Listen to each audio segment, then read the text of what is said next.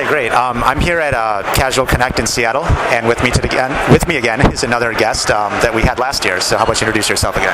Rick Marizani. I'm head of content programming for Exent, and we just launched our new Gametanium mobile service. And what's what's Gametanium Mobile about? Gametanium Mobile is the world's first all-you-can-eat Android game subscription service. So users pay a flat monthly fee for all the games they want to play. So it's kind of like Spotify for games with trophies.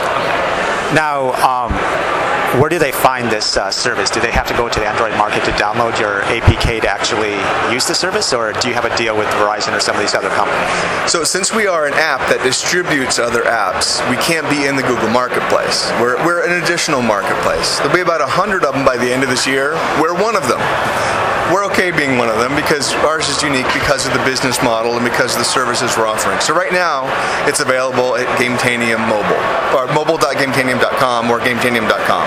That's where you can find the app itself.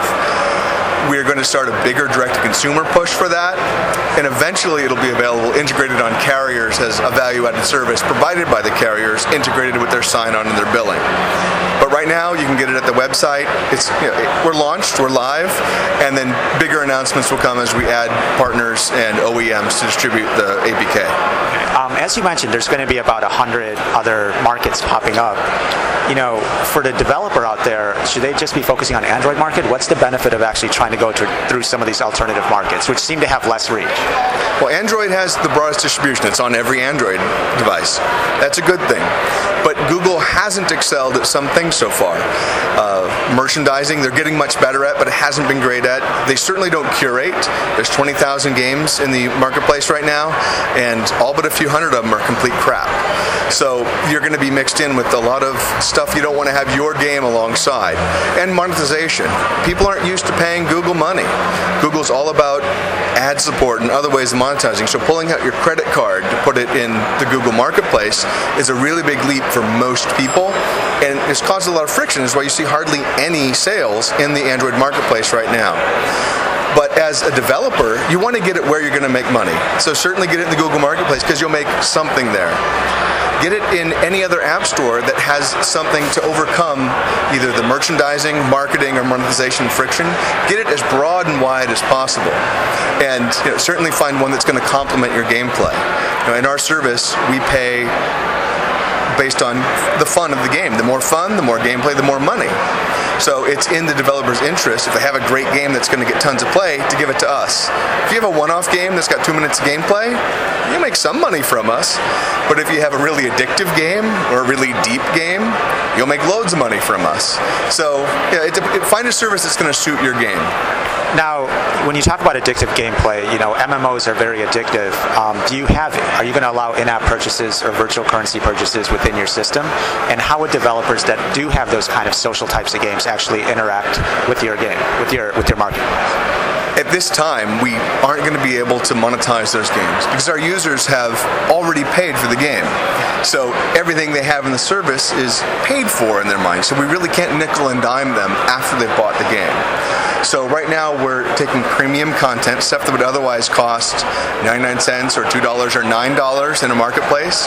The average price for a game that we have in our service now, if you went to buy it, would cost you about $2.80. So it's not junk content. It's it's valuable premium content. Now the MMO stuff, the pay as you go, uh, those games are already free to play. Yeah. So um, you know, some people are gonna you know, you know, chase that rabbit and they'll pursue that, that way to make money. I'm into the old-fashioned way of earning it with premium gameplay. And um, you know, for for developers out there, um, how do, how could they even submit? Do they even have a chance, or have you already pre-selected all the games that are going to be in your marketplace? So we are curating. Uh, we've gone through the, the Google Marketplace. We look at what's out there. We come to shows and we talk to people about what's in the pipe. We talk to developers that have a whole library of Android titles that they've not launched yet for various reasons. Either they're uh, afraid of piracy or they don't think that the market's ready yet. Um, but the best way to do it is to give us a call. Send me an email. Uh, there's a link on the website. Uh, let us know you have a game. Let us know you have a suite of games, and we'll get you signed up. It's early enough now that if you have a great game, we'll sign you up direct, and uh, we'll, we'll put you in the catalog. You, you, and you won't be surrounded by the junk. There's about 75, 80 games in there at this minute. It's going to be over 100 uh, by the end of the month. And that's not a lot of games in the big picture. It's just the right amount to make sure there's something for everybody in the catalog.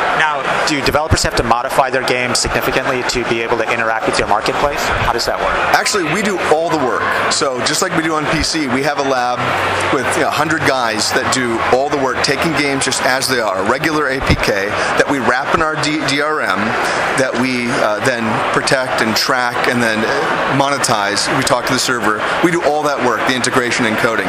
The only thing we need is a clean build that doesn't have ads or other people's SDKs or uh, a lot of junk inside it. Just a simple, clean build, and let us do the cross merchandising and let us do all that stuff, and we'll take care of it. Just give me the build. APK is all I need. And you know, you, you charge a service fee every month for this. How is that going to compete with something where a lot of the games on Android are free? Uh, granted, you know the quality may not be there, but you know a lot of people are just used to downloading stuff for free on Android. How you know is that is that the right venue to go? I don't think free is the new norm. I think free is a symptom of the friction of monetization on Android, where people can pay. They do. You see on tablet the price prices for apps are much more expensive. On iTunes, where people can easily pay, they're much more expensive. So in our service, where you have regular recurring billing, the apps are effectively free to the user. The quality is there you know, there is going to be some payment friction for our direct-to-consumer option. You are going to have to enter some sort of payment data. But once we're running on the various carriers, it'll be very easy for someone to say, yes, please, I want games, and hit the OK button, and now they're subscribing. It's that easy. You mentioned iTunes. Are you guys going to be on iPhone or um, iPad or any of those devices too? We, we, chose Android because of its openness, because we can bring our unique business model there. You're not able to do that as easily on iOS, and if you do, you're not certain that you'll be able to maintain it.